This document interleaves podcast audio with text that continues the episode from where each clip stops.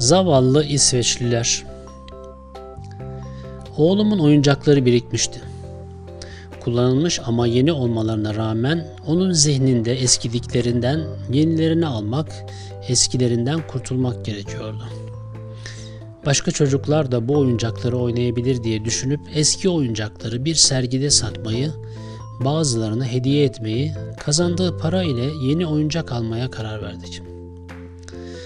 Kullandığı şeylerin bir başkası için yeni olabileceğini daha özenli kullansaydı belki daha değerli kalabileceğini anlayacak, kendisi için faydası kalmamış bir ürünü değerlendirmeyi, ticareti, pazarlığı, paylaşmayı, hediye vermeyi tecrübe edecek ve nihayet yeni bir oyuncağı emek vererek kendi kazandığı para ile alarak paranın zor kazanıldığını öğrenecek ve aldığı şeyleri daha dikkatli kullanabilecekti. Ivan İliç Okulsuz Toplum kitabında okul dışında da eğitimin mümkün olduğunu da anlatır. Okullarda istediğiniz kadar tasarruftan, israftan, tutumluluktan bahsedin. Bir sergide kendi eskilerini satan çocuğa bundan daha iyi tasarruf eğitimi veremezsiniz. Haydi bakalım deyip oyuncakları topladık. Üzerlerine fiyat etiketlerini bastık ve bir cumartesi günü Nasrullah Meydanı'na oyuncak sergisini açtık. Küçük çocuklar annelerini ellerinden çekiştirerek sergimize zorla getiriyorlardı. Fiyatlar çok uygun olmasına rağmen veliler pazarlık yapıyordu. Oğlum bana bakıyordu. Ben karışmam. İstediğin fiyata ver. İstersen hediye et diyordum. İnanın oyuncaklar kapış kapış gidiyordu. Bazı veliler çocuğuna bak senin de bir sürü oyuncağın var biz de satıp yenisini alalım mı diyordu. Nihayet bir zabıta arkadaş düdüğü çalarak geldi ve sergiyi toplamamızı istedi. İşportacı değildik, ihtiyacımız da yoktu. Çocuk bir şeyler başarsın istedim. Bir iki saat olsun müsaade etmesini istedim, anlattım ama nafile. Kendince haksız rekabetin önüne geçiyordu.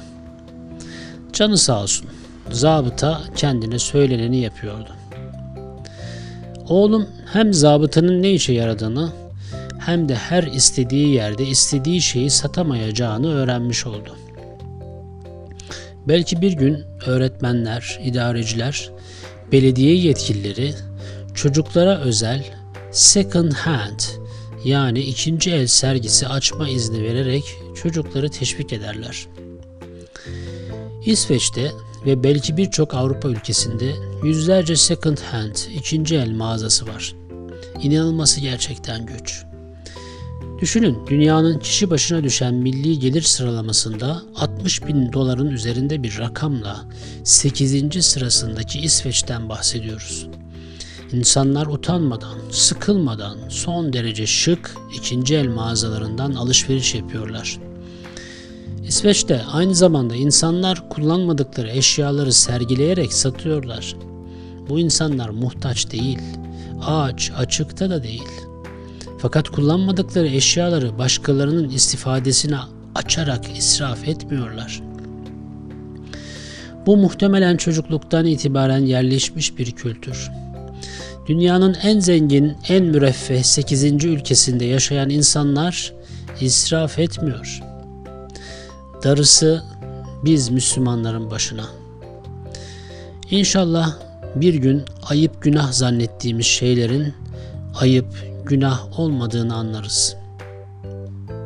Çünkü saçıp savuranlar şeytanın kardeşleri olmuşlardır. Şeytan ise Rabbine karşı nankördür. İsra suresi 27. ayet.